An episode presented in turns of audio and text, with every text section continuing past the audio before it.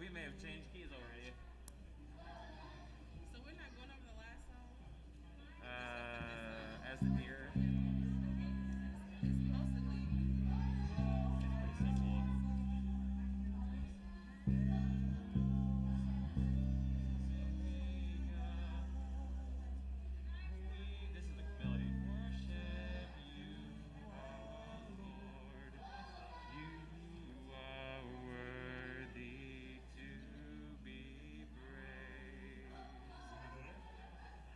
that's that's just the melody of that's just the melody. But uh, let me do it again. Let me see if I can find a different part for you.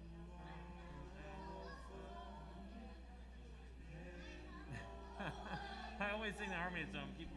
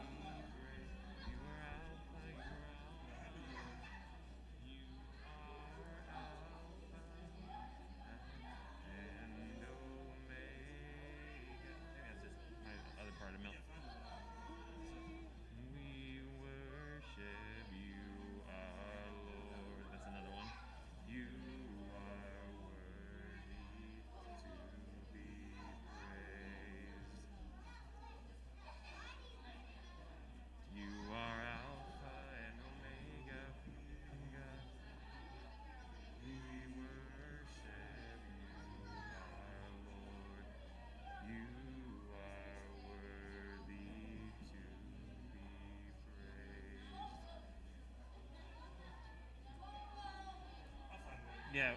okay. I will keep it the one we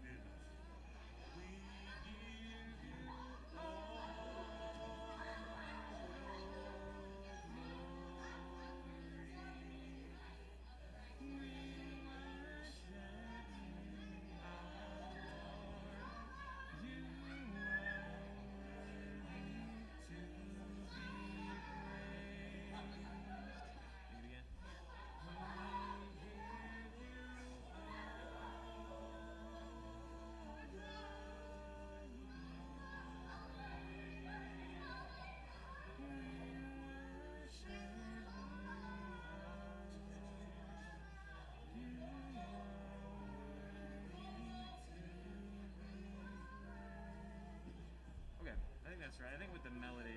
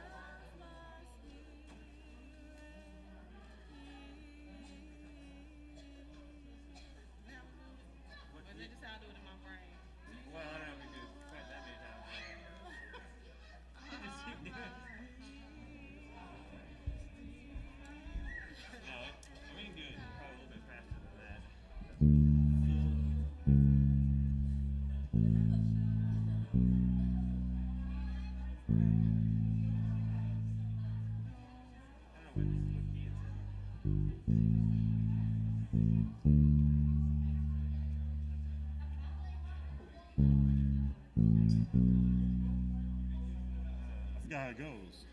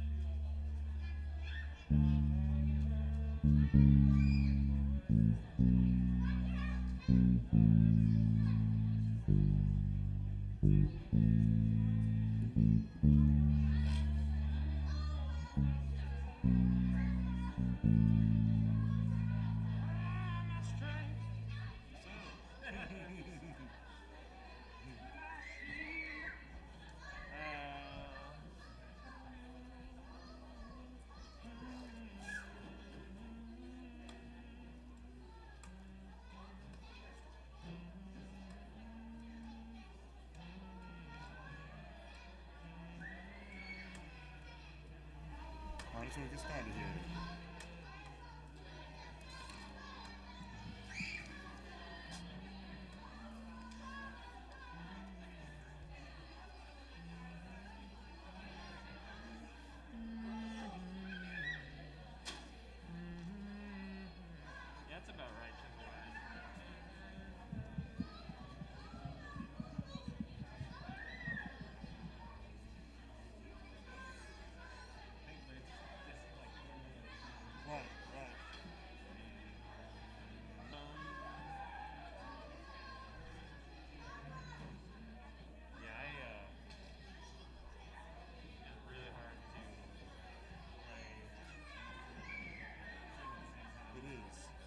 Especially something you don't know.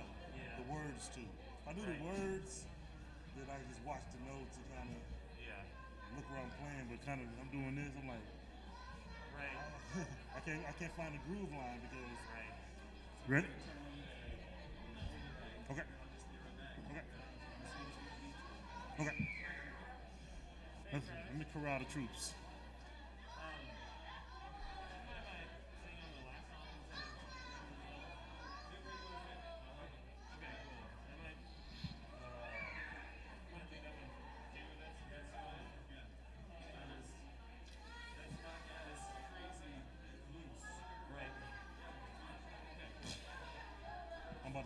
Is just,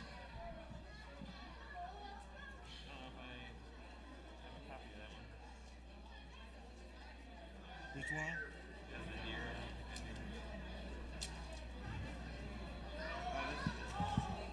There should be a folder in there. There's no folder? Oh, they're over there.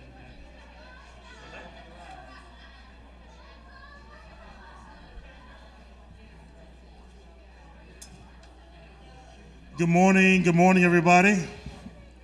Young people, let's find a seat. Hey, everybody. Good morning, KBC. How's everybody doing? It's here. I'm gonna Vibrant sing on as a life. Hey, Marky. Oh. I'll, uh, leave it. Is everybody, if everyone can find their way to their seat, that we can get ready to get started this morning.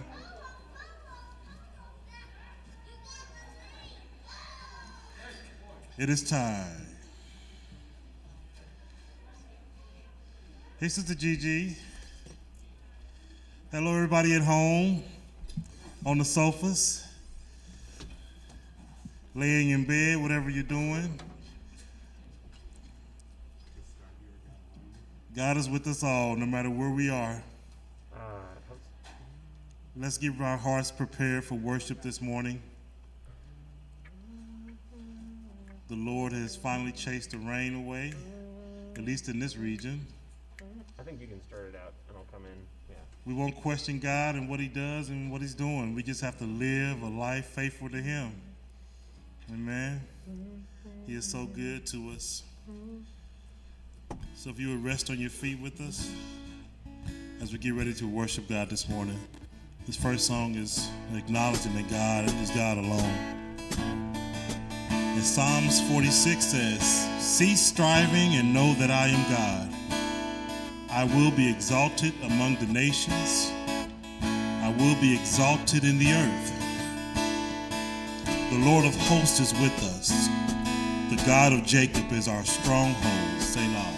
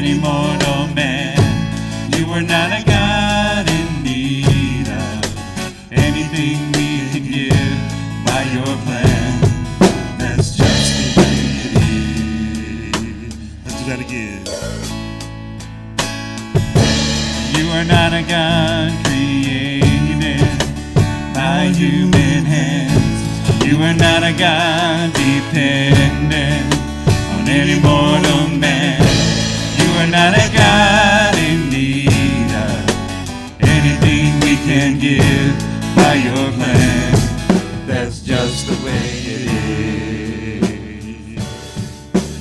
You are God alone from before time began. You are on your throne. You are God alone. And right now, in the good times and bad, you are on your throne. You are God God whose power none can contend. You're the only God whose name and praise will never end. You're the only God who's worthy of everything we can give.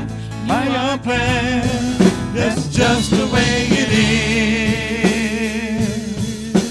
is. You are God alone are on your throne. You are God alone. And right now, in the good times and bad, you are on your throne. You are God alone. You are God alone. From before time begins, you are on your throne. You are God alone. Right now, in the good times and bad, you are on your throne. You are God alone. You're unchangeable. You're unshakable. You're unstoppable. That's who you are. You're unchangeable. Unshakable. You're unstoppable. That's what you are. You are the God alone from before time began. You are on your throne. You are God alone. And right now, in the good times and bad, you are on your throne. You are God alone. You are God alone. From before time begins, you are on your throne. You are God alone. And right now, in the good times and bad, you are on your throne. You are God alone. You're unchangeable. You're unshakable. You're unstoppable. That's what you are. You're unchangeable. You're unshakable. You're unstoppable. That's what you are. You are God alone.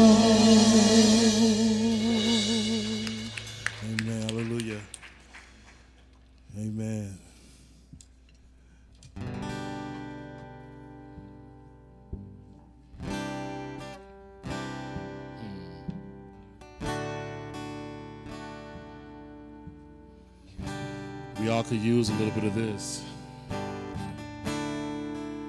The song says, Draw me close. You ever feel so far away sometimes? Like God is not with you? Hmm.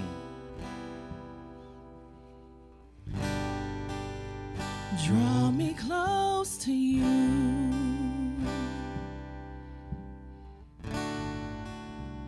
Never let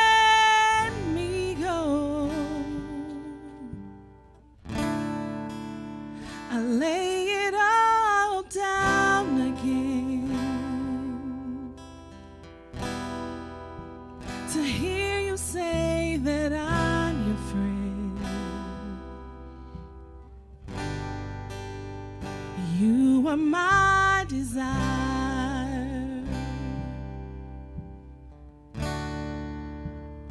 No one else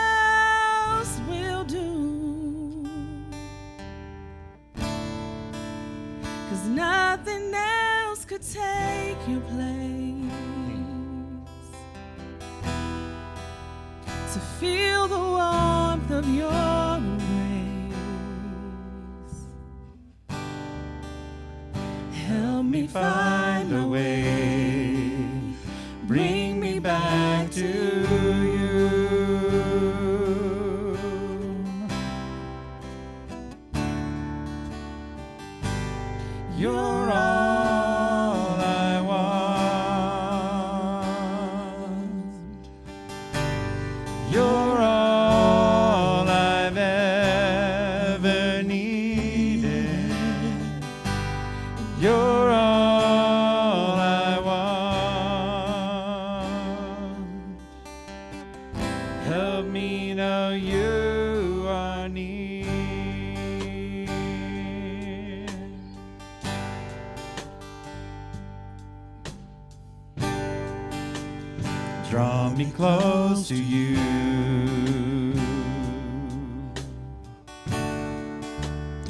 Never let me go. I lay it all down again to hear you say that I'm your friend. You are my desire.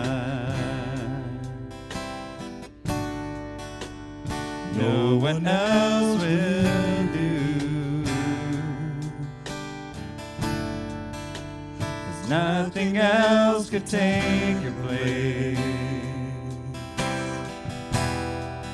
To feel the warmth of your embrace. Help me find a way.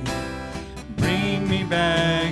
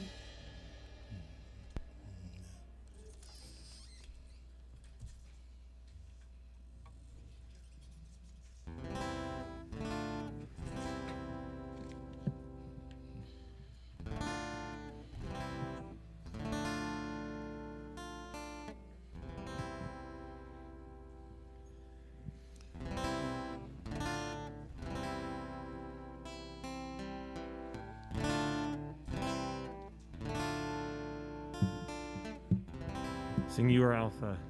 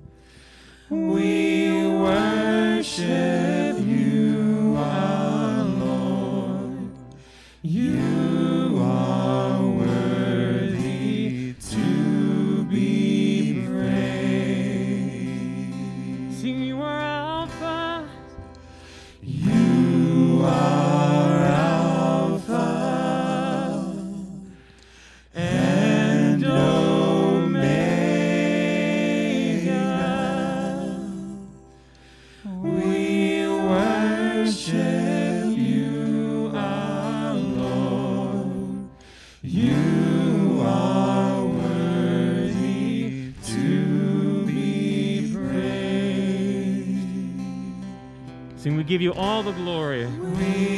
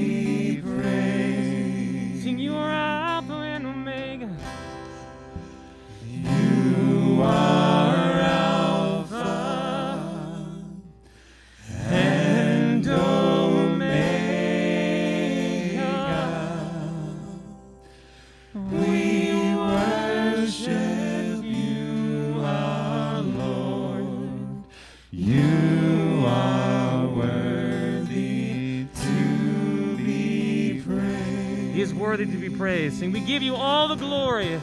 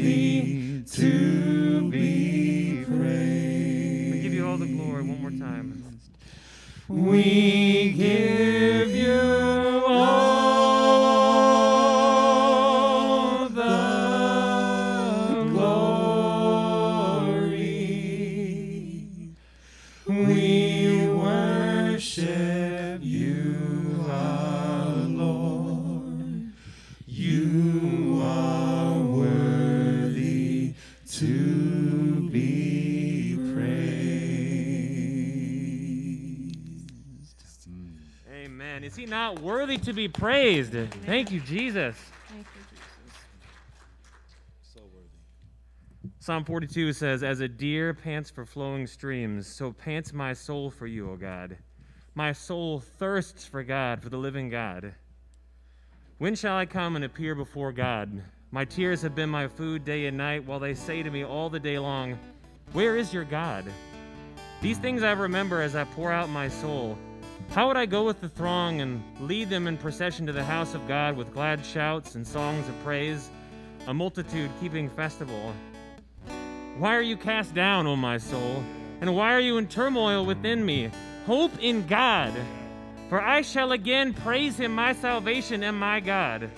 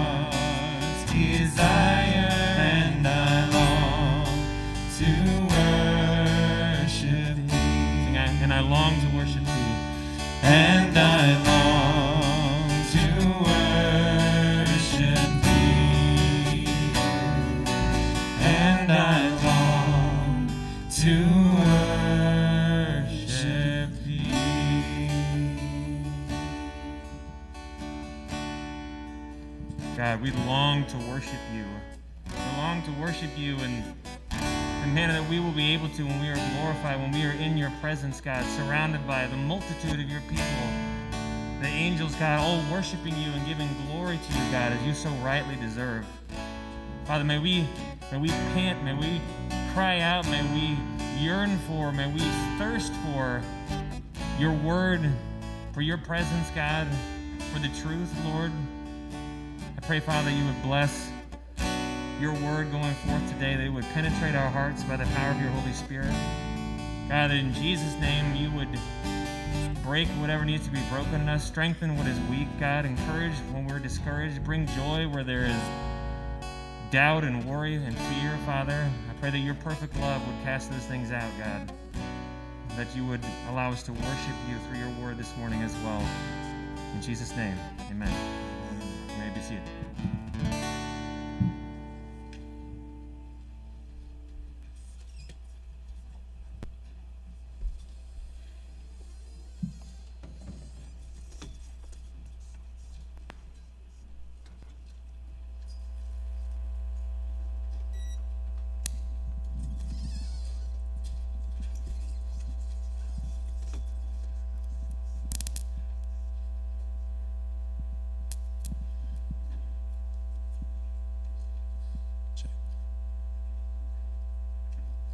Good morning. Good morning. Good morning, Shay. How you doing, sweetie? Hi. What's up, buddy? Good to see you. I'm so thankful for spring. Hope you all had a blessed Easter. Everything went well.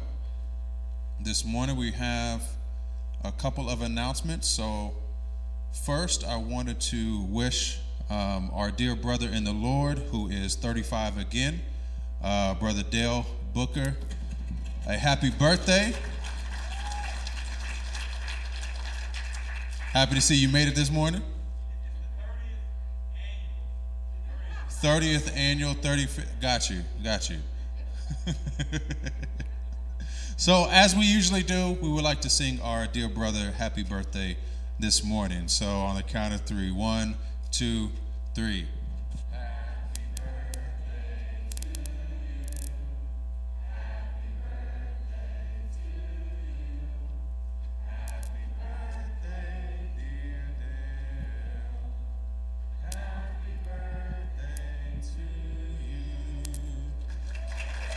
Love you, brother. Uh, just as a quick reminder, uh, please continue to give. Remember, biblical giving is not a set percentage, but instead follows biblical principles we see outlined in the New Testament. Uh, giving should be premeditated, not under compulsion. Giving should be sacrificial, cheerful, and faithful. And so, if you're able to give, please continue to give with those principles in mind. Uh, last but not least, I will call up our brother and sister, Scott and Gina Dalton, for an announcement.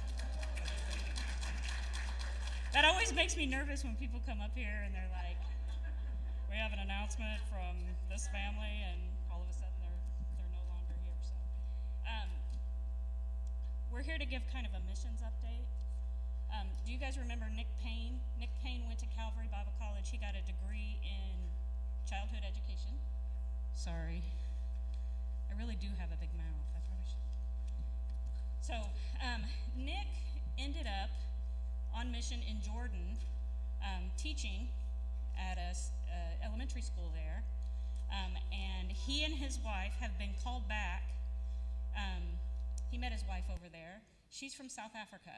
And so they have been called back to Before they go back, they have been working on, it's called Project Equip. Um, Scott and I met with them sat last, not yesterday, but the week before, Saturday morning via Zoom, and they are asking for us to help them raise some funds to put together a program for some Syrian children that are living in Jordan. Um, because of the war in Syria, there are now 240,000 school aged Syrian children living in Jordan. The Jordanian government has worked hard to provide an education for these children, but currently more than 50,000 Syrian refugee children are classified out of school because of the limited resources in classroom space. Those who do attend school struggle because of the poor teacher student ratio and the teacher preparation. This struggle shows in assessment results as only one out of five of all second and third graders reach their targeted reading level. So there's a lot of um, rote memorization and things like that for them, but as a result, um, Nick and his wife and a, and a team of other folks are trying to put together these programs that help with like singing and dancing and learning through play and things like that for the younger kids. And sorry, I'm nervous. I like to talk, but not to big crowds. So, um, they're putting together a math curriculum right now. Um, and as part of this, they're asking for, it's around $5,000. That includes equipment rental, translators, teacher salary, um, printing for the, for the, um, for the materials to go out to the teachers, a train the trainer type deal, um, all that sort of thing. They do have someone that has already donated $1,000, so they're down to $4,000. So if you guys would like to donate, please designate that on, on your, on your, um, whatever, Todd and Scott and them. Yeah, that's, that's the word, sorry. Um, and if you can't donate monetarily, please, please, please be in prayer for them. They are going to be going back to um, Johannesburg, South Africa, to live, and they are, we heard last night, trying to build a church because there's a couple different um, a couple different socioeconomical backgrounds where they're going, and they want to bring everybody together. So that's all I have to say about that. I'm going to give Scott. Okay. Um, I also wanted to give an update about uh, Bruno and Sylvia Malapu. Um, I know probably about half the people here know who they are. Um, we've been working with them in the missions in Central African Republic since the year 2000, goes back into the New Hope days. So continuing to work over there. Um, we are also working right now, we have started loading a third container, 40 foot uh, ocean container, to go overseas. This one contains uh, medical office equipment, dental office equipment, I mean, like x ray machines, everything. So um, we're trying to get that there by June. Um, the lady who, Rafine, who was here before years ago, um, she actually is in charge of the customs in Cameroon, which is the port of entry. Um, she can help us by getting reduced rates, but she's only going to be there through June. So we're trying to urgently get the rest of the funds to ship that overseas. Um, we have two over there already with different things. We have a, a company um, where we're creating jobs in the community. It gives us a chance to witness to people, um, help them provide for their families, food, you know, food, clothing, that type of thing. We also have a lot of donated materials like that in in this container as well. Um, that is actually, we're trying to target shipping that container in May, which is very quick. Um, we're about $10,000 short total. That includes Bruno's travel over there to meet it in June. Um, so we're trying to raise that and get that on its way. Uh, what else? Um, I guess that's that was pretty much it. I am going to try to see. Um, for those of you who haven't met Bruno yet, um, pretty much everybody is like instant friend with him. But um, I'm gonna try to see if we can get a Zoom session. Maybe he can attend one of the Wednesday night calls with us. Give you a chance to get to talk with him, perhaps. Um, if you have any questions about this ministry or uh, what Nick and Deanne, his wife, are doing in, in Jordan, um, feel free to reach out to either one of us. And also, um, please remember Sue Melissa. She's teaching over in the Philippines. Things are going well over there. I think they're back to remote learning again, which I don't think is her preferred thing, but she's doing well. So Just one more thing I forgot to add. I have a breakdown of, of the costs here, if anybody wants to see them. It's, it seems very cheap, like teachers are only like twenty-one dollars a day. Um, and so that, that seems very, very, very reasonable as far as what they're asking for. And they've, they've broken it down, um, by unit and things like that, so I just, if you're interested, I have it. Um, but that's all,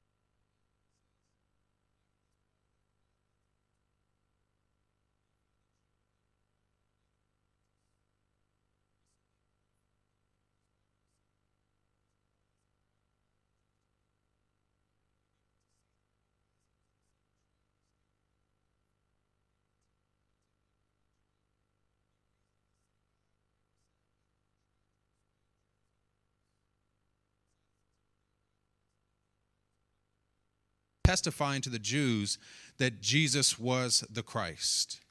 And when they opposed and reviled him, he shook out his garments and said to them, Your blood be on your own heads. I am innocent. From now on, I will go to the Gentiles. And he left there and went to the house of a man named Titius Justus, a worshiper of God. His house was next door to the synagogue. Crispus, the ruler of the synagogue, believed the Lord together with his entire household, and many of the Corinthians, hearing Paul, believed and were baptized. And the Lord said to Paul one night in a vision, Do not be afraid, but go on speaking, and do not be silent, for I am with you. And no one will attack you to harm you, for I have many in this city who are my people. And he stayed a year and six months, teaching the word of God among them. Let us pray. Father, thank you for the faithfulness of your people. Thank you for the devotion of those who you have called. Lord, it is a it can be a terrifying thing to be called by you. To walk this walk, to have to endure the things that at times we have to endure. And yet, Father, we see in this passage, as in all other aspects of Scripture, you have proven yourself faithful. I pray, Lord, that you would give me the words today to speak on your faithfulness. I pray that you would clear my heart and clear my mind so that I might hear from your Spirit and speak his words, not my own. Please forgive me for my own inability, for my own stumbling and stammering, for my own just inadequacy when preaching, Lord. But it is not because you use adequate men that you are glorious. It is because you are glorious in and of yourself. I pray that you would open the hearts and the minds of everyone that is here, everyone that may hear this message, whether now or later. That, Father, you would draw them to you, that you would help us to see your glory, and in doing so, we might give you praise and honor. For we ask these things in Jesus' name. Amen. So I titled this sermon, I'll Be There. And as I was preparing the sermon, as I was uh, discussing and praying and thinking about what's going on in this passage, one of the areas that I know that we hate to be in is in that point of exhaustion. That mental, physical, spiritual exhaustion when we have given everything that there is to give and it still seems like there's not enough, when we have labored as much as we can labor, when we have gone as far as we can go, whatever it may be, and still at this point we look up and we feel alone. It's been a challenging time, those points in my life when I've come to the end of myself. I know there's times when we've all come to the end of ourselves, right? When we've all just felt wasted, just done, just exhausted, just collapsing at the end of it. And, and we look up and we don't feel like much has been accomplished. We find ourselves alone, we find ourselves isolated. What's interesting, though, is usually during these times when God speaks the loudest. I, I almost laugh at times with how the Lord uh, shepherds me and loves me because I will rail against him. I, am the guy that has to go until there's no further to go, no farther to go. There, I have to go until the road ends. And even then, I'm going to contemplate on can we build more road? Is there anything, can we move this dead end sign? Does it have to be a dead end? And there's a whole other street over here around, but I have to keep going. I just have to keep pressing. And I'm praying and pleading and screaming the entire way God, where are you? Why, why, why won't you just make this way the right way? Why won't you fix this? Why won't you do this and, and have you abandoned me? And he's just waiting. Just waiting for me to sit my behind down. He's like, keep, you know, keep going. No, no, are you here? Just, you uh, keep going. Just keep going. Just keep running and running and running until you finally stop He's like, okay, now are you ready to listen? I want you to take a left right here. But we see Paul is in a similar spot.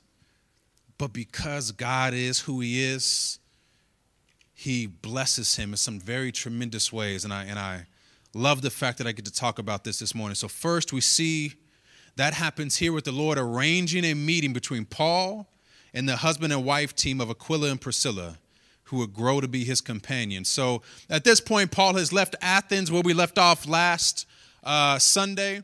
Paul has left Athens. There he was waiting for Timothy and Silas to join him. However, they apparently weren't able to catch up with him there. So now he is relocated and now he is in Corinth.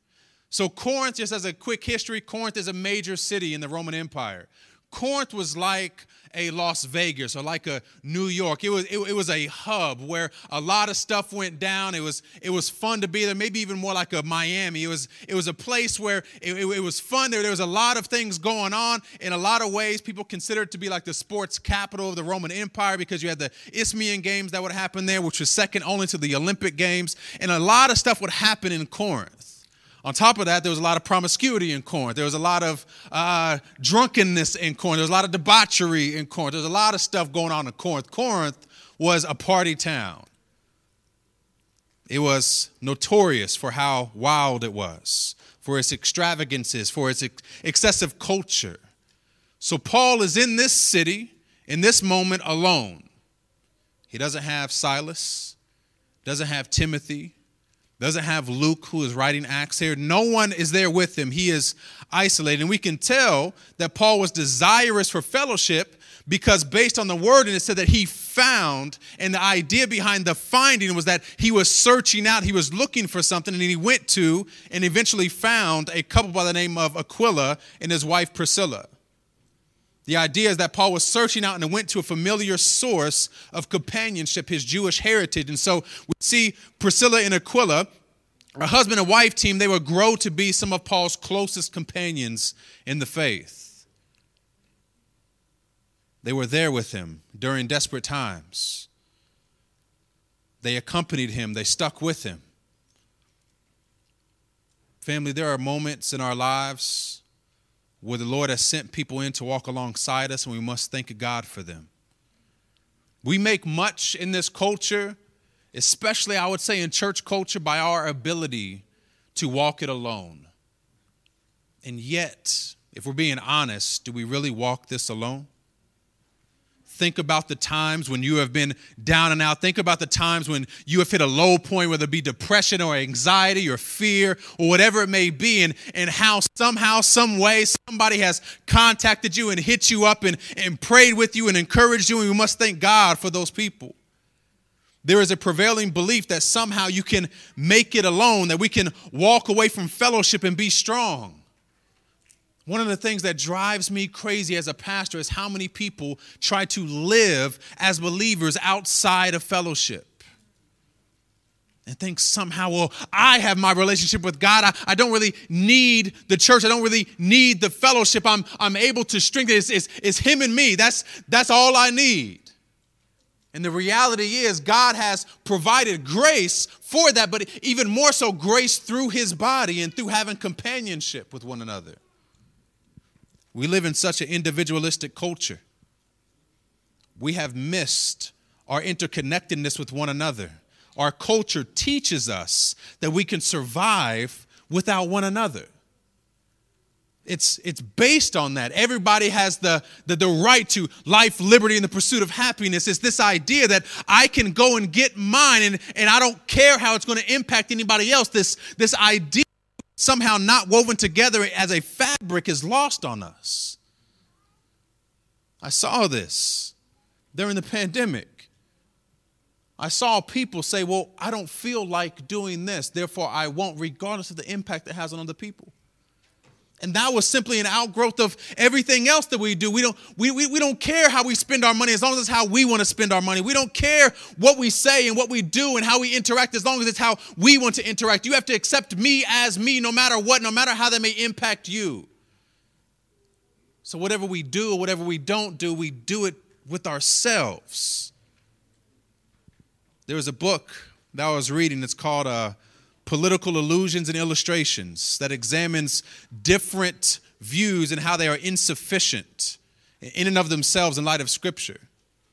He writes regarding one view, in particular with liberalism as a view, and he talks about liberalism, conservatism, nationalism. It's really intriguing on how all of these different isms are insufficient in and of themselves in light of Scripture. So he speaks about liberalism in particular. He says, the first and most basic principle of liberalism runs as follows Everyone possesses property in their own person and must therefore be free to govern themselves in accordance with their own choices, provided that these choices do not infringe on the equal rights of others to do the same. Sounds good, right? Do what you do as long as what you do doesn't infringe on other people's rights. But that's different than what Scripture says and how we relate to one another, is it not? Just because I may not infringe on your rights does not mean that it doesn't impact you. See, that's what we miss. I remember how I used to spend money looking at all types of filth on the internet. And how that money now had been circulated to now there's a father, a good friend of mine, his own father was so addicted to that same filth on the internet, they had used my dollars to fund that that it entirely corrupted his family. But I thought I was alone in my room looking at it at my own time. Who am I really hurting at the end of the day? Or when I began to research and realize all the different sexual trafficking that would happen and, and all of these things were in, and now I'm participating in these things. See, I thought because my rights didn't infringe on anybody else's rights that I was okay. But the reality is, all of our choices, family, whatever we choose to do or choose not to do, impacts other people. But that is fundamentally the flaw, is it not? What one person does or does not do will always impact one another. Imagine what this world would be if we withheld our love from one another. I guess we don't have to imagine, do we? Imagine the arguments, imagine the divisions that would be there if we said, you know what, I'm just going to be here alone, that I'm okay by myself, with myself, I don't need anybody else. Imagine what would happen you'd probably get something like the culture we deal with. But let me be honest. There have been plenty of times, and my wife can testify to this, when I have given all that I have to give, and it weren't if it weren't for the strength of this body here, I would have lost it. Seeing some of you guys blows me away in the sense of how much it encourages my heart and I would be remiss as a pastor, as a friend, as a brother in Christ to not just sincerely from the bottom of my heart thank every single one of you. You have been my companions. You have been my encouragers. You have texted me. You have called me. You have done various things. Even just your smile on a Sunday and seeing you here in attendance when I felt alone in Corinth, when I look at and I see all of this foolishness, and then my brother or my sister come alongside me and say, How are you doing? I'm praying for you. I'm, I'm blessed by you. Whatever it is, to know that somebody is rolling with me in the midst of all of this, I couldn't have done it without you. We can't do it without each other. Guys, this past year my mom died. I couldn't have made through it. I couldn't have made it through that without you guys. Pastor Bob died. He was a he was a security blanket for me. I couldn't have made made it through that without you all. Never undervalue, uh, underappreciate how much you impact one another through how much you encourage each other. It may be a well timed text or an encouraging word but the overwhelming blanket of isolation that attempts to suffocate you into depression, you, you have to be free of that. I love what Ecclesiastes says in, in chapter 4, verses 9 through 10. It says, Two are better than one because they have a good reward for their toil. For if they fall, one will lift up his fellow, but woe to him who is alone when he falls and has no one to lift him up. Be that for one another. Be there for one another. Lift each other up, encourage one another. Please do not go about your day only feeling like you're living in your day. There are other people that are encountering that very same day that need your encouragement. They need you to come alongside them in the same way here that Priscilla and Aquila did with Paul. Just by happenstance, apparently, while Aquila and Priscilla were exiled from Italy by Emperor Claudius, they came across Paul in a relationship that would change their lives forever. See, Emperor Claudius, there was a problem with the Jews. The Jews were always bickering and fighting. In this case, they were bickering and fighting over somebody named Christus. There was schism going on. They were arguing over the Christ and, and what was going on. So Claudius said, I've had enough. You Jews have to get out of Rome. And so now Priscilla and Aquila now are exiled from Rome. What's interesting, though, is never underestimate the encouragement that you could have in someone's life. Where maybe your exile and your discomfort might drive you to be exactly what someone else needs to carry on. I thought about that. Thought about the jobs that I've lost. I've thought about the places that I've left. I've thought about the discomfort that I've had to endure. But how it's driven me into the arms of other people to encourage them to say, listen, God carried me through this. He can carry you through that. I'll walk with you. See, what was my discomfort actually was a place for me to learn about the glory and the faithfulness of God so that I might encourage somebody else. I reflected while writing this sermon on how much people have helped me during times of loneliness. Folks, I was homeless for a period of time, and people came and got me. They say, "You know what? I don't I don't have a I don't have a whole separate house for you, but you can sleep on my couch for a little bit." And they were there and they encouraged me. And somehow, some way, by the grace of God, I never doubted in my mind that somebody would be there to support, somebody would be there to encourage, somebody would be there to say something, to celebrate with me, to pick me up. My golden life is to be that for somebody else. Paul, Priscilla, and Aquila hit it off first by being Jews and then by sharing a common trade in being tent makers. It was common even for Jewish rabbis and scribes to know a trade because their teaching they did for free. And so now they have fellowship around their common employment. So here you have Paul in Corinth making tents beside Priscilla and Aquila, and they're growing in their relationship. So Paul here is originally alone, but now empowered by friends and the arrival of familiar ones and with a gift from the Macedonians. So now that Paul has been sent new companions, he once again faces familiar contenders. So Paul is not only accompanied by Priscilla and Aquila, but also now by Timothy and Silas. It says that he occupied himself with reasoning with the Jews and the Greeks in the synagogue every Sabbath. He was consistently conversing with them about the truth that Jesus was, in fact, the Messiah. This was a constant passion for Paul because the person that they had been waiting for as a nation for generations, that they had imagined and tried to form from scriptures, was finally here, yet they were unwilling to listen. This is a great lesson for us, family. This is a great lesson for us. Be careful that we don't confuse the God of the scriptures with the God formed by this culture. Think about this for literally generations. The Jews had been searching the scriptures, waiting for their promised Messiah. They, they, had, they had gleaned as much as they could from the passages, from the Old Testament, over and over and over again throughout the years. And they had formed in their mind, based on the culture and the surroundings that were there, that this must be what the Messiah is like. Since we are oppressed, since we are occupied, the Messiah must be one that's going to free us from occupation and going to restore us back to greatness. And so they begin to form their view and their expectation of the Messiah based on their political exploits rather than what he was biblically. It's interesting. When I look across the United States, I see a very common phenomenon. We have a God that will bless us but never correct us a God that will love us no matter what, but he won't rebuke us. We have a God that loves the United States more than any other country on the face of the planet. That's not the God of Scripture. He will rise up, he will cast down. He will build up, he will deconstruct. Whatever ideology, whatever belief system you try to add to him is insufficient.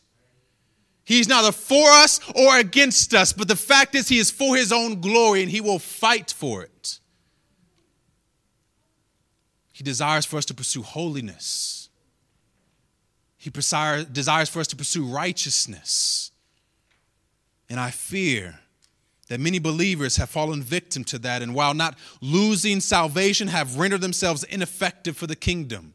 Because in fact, the Messiah that we serve is not the Messiah of the scriptures.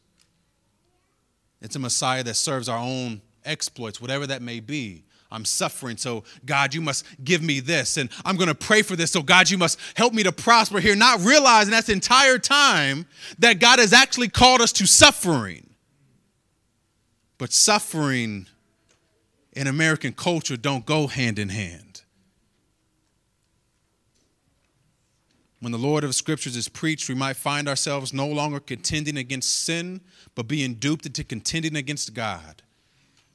This is the great deception, family, that has gripped this nation, different people within it, whatever view you may have, the magnificent sleight of hand that has replaced truth for tribalism. That I will camp out, and because 10 other people say the exact same thing that I'm saying, therefore I must be right. And we have to be right because they're wrong, whoever they are. And then we beef and we squabble with one another no matter if we believe in the same gospel or not because God is on my side and he's against you. So we supplant truth with our tribe, with our group, with our belief system, whatever it may be. That's exactly the same thing the Jews did here, folks. You think they weren't reading the text? They recited it every single Sabbath. They, they taught their children to memorize it. Many Jewish boys had memorized the entire first five books of the Bible by the time they were the age of 12. You think they didn't know the text? These aren't biblically ignorant people, and yet somehow they still missed the Messiah. How? Because they tried to manipulate and contort him and distort him into fit whatever their own desires were. So, Paul, when he preached the Messiah, they would say, No, no, no, no. That may be a Messiah, but that's not ours. They missed him. Yet Paul is here again reasoning with his fellow countrymen, and once again he is rejected, not just rejected, but apparently reviled and blasphemed. The term revile is literally to array yourself in formation, like, like, like, like, like an army. They organize to oppose him. This, familiar, this is familiar territory for Paul, is it not? Every time we get caught up with Paul, what is Paul doing? He's going, he's preaching the gospel somewhere, and then the Jews start beefing, and they say, let's organize and crush this guy. Here they're doing the exact same thing. So Paul shakes out his garments, a modern day equivalent of cutting someone off, and states that from now on he'll go to the Gentiles. This was customary for Jews who would shake off the dust of their sandals when they exited Gentile territory. They didn't want to bring any of the unclean with them into their native holy land. Here, Paul uses the display against them, in effect, symbolizing that he is free from being responsible for their spiritual well being. There is a responsibility that we must take for other individuals, and then there is a responsibility that they must take for themselves. There's a responsibility that we have for other individuals, but there's also a responsibility that they must take for themselves. I remember there was a conflict I watched years ago where a lady really wanted to divorce her husband. She offered every reason that she could find, but mainly that she wasn't happy. I'm not happy. I'm like, but you, you got a godly husband, but I'm not happy. I don't like him. And after being shown text after text after text, that there were no grounds for divorce, she appealed to her counselor's words. Her counselor told her that she's suffering trauma by being withheld her happiness. Eventually, the pastor had to let her go her own way, and it destroyed her family to this day. There's a point in time when we are called to bring truth to other people, there's also a point in time where, listen, if that's the life you want to lead, then that's between you and the Lord. I shake the garments off, I shake the dust off. That's between you and Him. We have personal responsibility. I want to be careful to say that in our culture, we cut people off too quickly. We are quick to cut some people off. It's almost like a, a token of superiority, of, of accomplishment. It's like a badge of honor that, that, that, that we wear. That I, oh, I cut them off. Well, they friends with so and so, I cut them off too. Oh, they're like three degrees removed from this person, but they like them, and then they like them, and then I'm cutting them all off. Like we enjoy cutting people off. But the opposite can be true as well. There are some people that you have to let go of. There are some people, folks, that you may be holding on to right now that you don't need to hold on to anymore. There's some people that you may be clinging to, waiting to turn around and trust in the gospel that, that, that you may be pursuing, but instead they're turning, they're reviling themselves against you. They're arraying themselves to punish you. They're, they're turning to, to gore you, to take advantage of you. You need to let those people go. There is a balance here. You might be in a relationship like that now where no matter how much you reason and plead and talk to them from the scriptures, they won't listen. Now, please, let me be clear. You're not cutting them off because you don't like them. You're not cutting them off because they're difficult. You're not cutting them off because, man, they, they just, man, they just get on my nerves. That was the case, Mark and I will never be friends. Sorry, man, it was right there. I had to take advantage of it. Blame the Lord, blame the Lord. But if you go and you encourage them day after day after day with the scriptures, and they're consistently rejecting the scriptures, rejecting the scriptures to the point that they begin to blaspheme and revile you, then there may come a point in time when you do have to wash your hands of them. Now, this is not a display of Paul participating in cancel culture, just to be clear, where he was personally offended and therefore he washed his hands of them. That's not what this is. We know that's not the case because if you turn to the very next chapter, in chapter 19, verse 8, Paul is back in the synagogue reasoning with the Jews. See, we don't do that, do we? We cut people off and we cut the whole group off. Like every, oh, oh, you voted this way? I'm cutting the whole group off. Oh, you believe this? Oh, I'm cutting the whole. You eat that? I'm cutting the whole group off. You walk like you saw this movie, you listen to that kind of music, I'll cut the whole group off. Like, wait a minute, that's not what Paul is doing here. He's going, he's reasoning with them, he's pleading with them, he's being patient with them.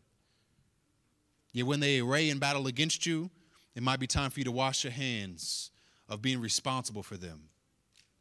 What's funny here, though, is Paul may have stormed out of the synagogue at this point, and as scripture says, he went right next door. Imagine how frustrating that would be. You're sitting there debating as a Jew. You're going off on Paul, man. You're a heretic. You're preaching against, you know, the scriptures. This is not what our fathers have handed down to us. And you're you're going in, and he's getting frustrated. He's like, I'm done with y'all. And you're like, cool, then leave. And then you walk out, he's on the doorstep of the house next door. Like, hey, that's where I'm living now. Like for real, like so now, every Sabbath that you go to the synagogue, he's standing there. Look, y'all know how some of y'all are. Anybody ever had this where you pull up to the stoplight and the one person asks for money, you don't try to make eye contact? Tell you, they over there staring all in your window. Hey, hey, brother, brother, brother, you got. Mm-mm, mm-mm. I can imagine that's how the Jews were leaving the synagogue. Like, man, this guy is still here. And so he's there, still preaching the gospel right on their doorstep. And just as before, notable people are coming to faith, chiefly Crispus, who is the leader of the synagogue and his family, along with many others. It's amazing to me. Probably the chief person that was confronting Paul now is trusting in the gospel. Imagine how frustrating that is as a Jew. You can't win. We've seen this story before, though, right? People are coming to faith, people are trusting in the gospel. What do you think happens next to Paul? Persecution, right? Adversity. People trying to take advantage of him and abuse him. Yet in the midst of adversity, there is always one that is a comforter. At this point, the Jews would have been in a fever pitch about the success of the gospel. Please, family, be aware as you go about this journey that you will face emotional, spiritual, and sometimes physical attack for what is true. You will deal with it. You will doubt yourself. You will question your path and fear what lies ahead. You are not alone, though. If the people around you aren't comforting enough, then take joy in these next words that were spoke to Paul. The Lord spoke directly to Paul in some of the most comforting words, and I found in all of Scripture in Acts chapter 18, verses 9 through 10. God said to him, and the Lord said to Paul one night in a vision, Do not be afraid, but go on speaking and do not be silent. For I am with you, and no one will attack you to harm you, for I have many in this city who are called my people. Don't be afraid. Don't be afraid. What would you do if you were in this situation? Every time you've seen this play out before in the past, You've suffered. I love the fact of, of learning about psychology and learning about counseling because there are real impacts of trauma. It is, it's interesting. You know, even Sister Gina came up and was like, listen, I ain't leaving. Why? Because we've had people come up here and that hurt when they said, ah, they're leaving. We've suffered things. We've gone through things. We've endured things. I was joking with Paul in the back. Every time I say I'll go on sabbatical, I at least have three people to say, hey, hey, hey you coming back, right?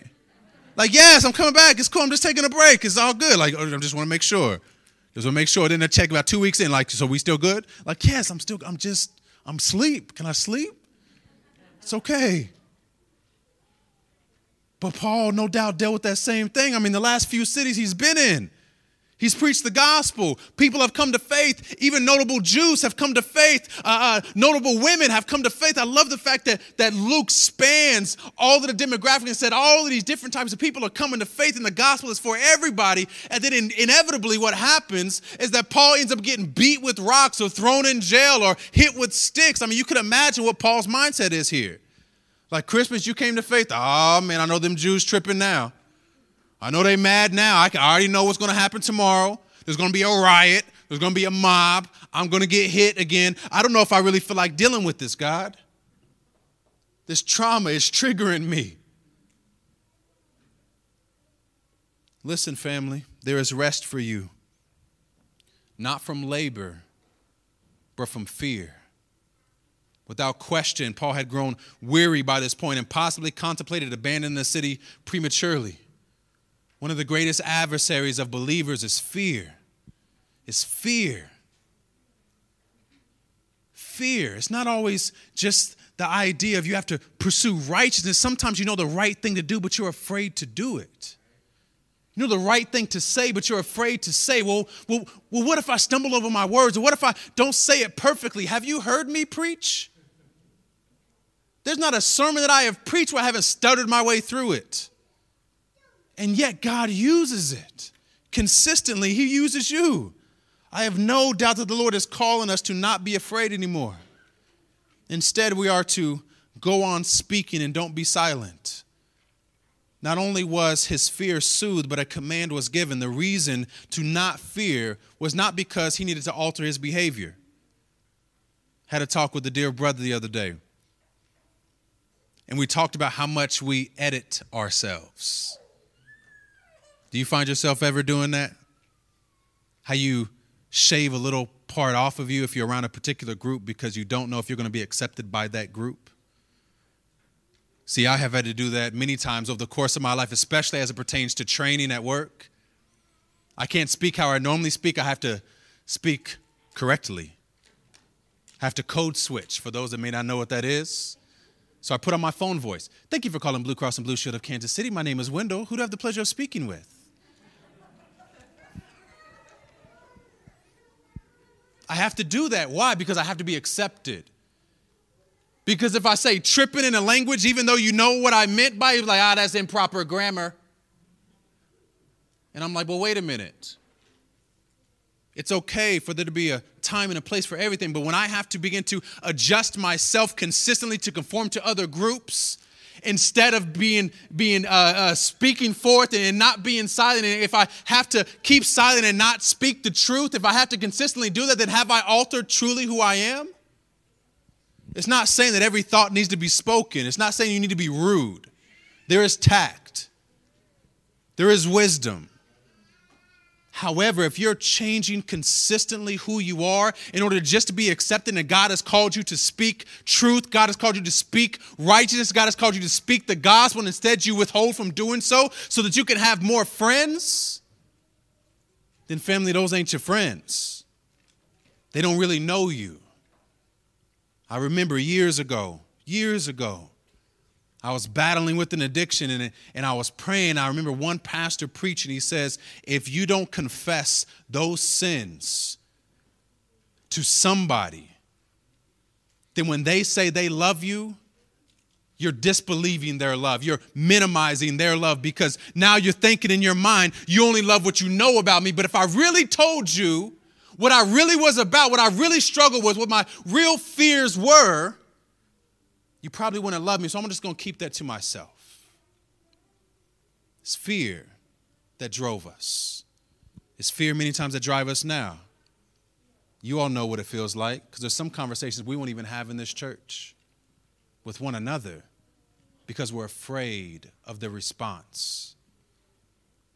Fear can be a very damaging thing, but God has called us to speak truth. Don't be silent truth is silent in this world. There are a lot of voices, even loud ones, yet we need to speak. It drives me mad that some of the people that are driving whatever conversation, cultural conversation we may have, simply aren't the majority, they're just the loudest. They're just the loudest because if you actually had a day in, day out conversation with most average people, you would figure out that, you know, we may disagree on some stuff, but we can actually get along. It's an amazing thing. If I actually took you to coffee and said, hey, you posted this, what did you mean? Versus commenting 15 times in your comment section on Facebook and actually having a conversation and a dialogue. Speak the truth, don't be silent. Why? Because God said to Paul, For I am with you. Why can Paul be sure of this? Because the Lord was with him. This is one of the most beautiful statements I've ever heard as a believer. If that doesn't grant you joy, if that doesn't grant you hope, if that doesn't grant you the, the courage to press on, listen, I don't care what's going on in this life. If God is with me, I'm good. I'm straight. Like I remember I, when, when, I, when, I, when I used to have my own business, I would be driving at like four o'clock in the morning, picking people up, crying in the van because I was trying to trailblaze for my family, but I didn't know if I was doing the right thing. And I'm just listening to the Bible, and I shut off the Bible. I was like, God, are you with me? He's like, I'm with you. I was like, well, shoot, then let's keep driving then. I'm you with me. Let's keep going. Like whatever it may be. God, if you're with me, I can face anything. Some of us have replaced God with some other form of comfort. As long as I have this person there, I can go on. As long as I have a job there, I can go forward. As long as I have this situation, as long as it's favorable for me, I can go on. But that's not what God encouraged Paul with. He didn't say, Paul, don't trip. I'm going to give you a bunch of money. Paul, don't worry about this actually i'm gonna i'm gonna overthrow you know the, the the the empire of rome and everything's gonna be fine for you. Instead he encouraged paul by saying listen i'm with you. I'm with you. When i have been alone abandoned in fear for what may come next the lord has spoken and said i am with you. Listen i don't care about anything else. If the lord is with us then who can be against us? But do you really believe that do you really believe that? Does that grant you hope and joy in whatever situation that you're dealing with, whatever loneliness that you're dealing with, whatever depression that you're dealing with, anxiety, fear, whatever it may be? Do you really believe that if you have God, that you have enough? And if you do, then know that God is with you. If you have trusted in the gospel, God is with you. He will neither, neither leave you nor forsake you. He is standing beside you, He is encouraging you, He is uplifting you. Every now and then, He might send an encouraging person on your way, but nonetheless, God is there with you right now. Carry on. Don't be silent. People need to hear the truth. Go preach the gospel that Jesus died for people like us fools, fornicators, liars, thieves, self righteous goody two shoes, idol worshippers, all of us. He's died for people like us. Let's not be afraid to go and tell people, hey, he died for somebody like me. Last Sunday, we had a girl here. She went to high school with me. And she kept looking at me. She's like, I, so you're the pastor. And I just had to laugh. I'm like, yes. She's like, okay. So, like, you're like the pastor, like, you're the guy, like, you're not just a guy. Like, no, like this is like this is like one, this is my church. Like I'm one of the pastors here, but yeah, I'm the, I'm the lead pastor. He's like, man, I just got to get used to this. And we were talking. I was like, I was like, sis, it's crazy because you're not the first person that said that. I was like, what was bad is I did so much bad stuff, I forgot half the bad stuff I did. And she was like, I didn't forget. I was like, dang, like, okay, uh, I'm sorry. Like, I don't know what I did. I'm sure I did something, but like, I. But listen, Jesus died for a fool like me. Somebody that nobody would ever expect to be pastoring anybody. And here you are. Do you think anybody expected for you to be here at this stage and point in your life? After all the mistakes that you've made, after all the foolishness that you've gotten into, after all the lies that we have believed, Has anybody thought that we would be here at this time worshiping this God? Has it not been for His grace and for His mercy? Should that not motivate us to go and preach that same hope to others? To go and encourage them, to go and uplift them, not in self righteousness, but to say, no, no, no, no, no. I'm a fool too. And God saves fools every day. He's been there for us every day. You don't have, I don't have either. And I still have joy. I still have hope because God is with me. Just as he said here to Paul No one will uh, attack you to harm, for I have many in this city who are my people. He was promised relief from physical harm and success with his time in Corinth. The most rewarding thing we should be able to hear in this life is to preach because God has many people in this city who are his people. Think about that for a moment when you think of Kansas City. Think about that when you think of your neighborhood. What if God is telling you right now at this on, on this Sunday at what 11:55 if he's telling you right now don't be afraid don't be silent go continue to speak because there's a lot of people on your block that are my people I need you to go speak to them I need you to go share the gospel with them How, however you need to do it wear your mask, make, make some cake, whatever it is, go and knock on the door, whatever it is, say, listen, I'm not a Jehovah's Witness, but I want to talk to you about Jehovah. I want to talk to you about Jesus. I know this maybe seem a little weird, but I actually live like two houses down. What do you think of Christ? Maybe I could catch you watering your lawn or mowing your lawn or, or whatever it may be, going to your car, whatever it may be, but I want to I want to not be silent anymore. I want to preach the gospel. There are many people in Kansas City who are God's people. What are we doing to reach them? I can tell you now that there are going to be some changes that we'll be doing here at Koinonia. There will be some changes that we're going to be doing at Koinonia.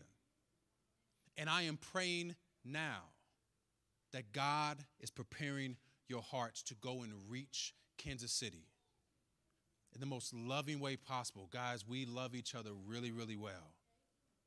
I want to see us get out there. I want to see us walk up and down this block. I want to see us in Swope Park. I want to see us in these neighborhoods. I want to see us in these apartment complexes. I want to hear your testimonies of giving the gospel. I love you all. I'm tired of seeing us just here. We got to be there. And I'm hoping and praying that the Lord motivates our hearts to do that. And that if that isn't your motivation, that you feel extremely awkward here. Because the gospel that we read told Paul not to be silent, to go preach the gospel, even though he was afraid. God granted him courage and he went and preached, and God preserved him. God kept him. We will be a body focused on speaking rather than being silent, being courageous when fear grips us because the Lord is with us.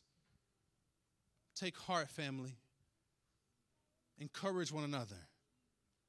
And know that God is always with us. He's carrying us and encouraging us. I'm, I'm so thankful that we have brothers and sisters overseas that are doing that right now. I pray that we follow the lead preach the gospel to people, listen to people, talk to people, interact with each other. And from that, bring them the hope and the joy of the gospel of Jesus Christ. As the praise team comes up, let us pray. Father, thank you for this time. Thank you for how you have used other people to encourage us, to be there for us during times of trouble. I thank you for the brothers and the sisters that have been a tremendous encouragement in my life. Lord, I fear if I start rambling off names that I'll, I'll miss one, but, but Father, you have used them in my life. And I know they've been used in others. I thank you for the sisters that surround each other, that pray with each other consistently. I thank you for the joy that we give one another, for the, for the uh, encouragement and admonition that we, that we give each other. I pray that you would keep us, but not just here. I pray that fear would not grip us, but instead we would be motivated and encouraged to go preach the gospel, that we would not be silent, that we would not be mute, but instead we would go forth and speak the truth of your word in whatever situation that may be. That God, you may glorify yourself in us, that we might have an impact on this nation, the world, whatever it may be our neighborhood, our relationships, however big or however small that circle may be, I pray that we would preach the gospel there. While I'm incredibly grateful that I get to live in this nation, but ultimately, Father, our citizenship rests in you, in the kingdom of heaven. And I pray that we be ambassadors for that kingdom. Please forgive us for the times that we have fallen short. But grant us your joy your everlasting joy, your deep rooted, overflowing joy that spills out all over the place on everyone around us. In doing that, Father, I pray that you will glorify yourself. For I ask these things in Jesus' name. Amen.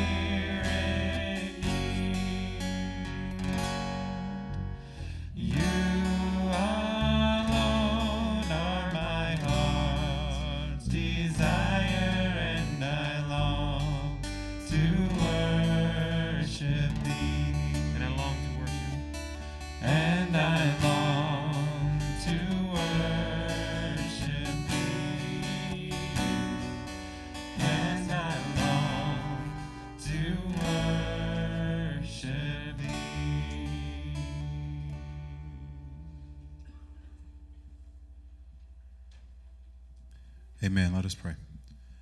Father, thank you for this.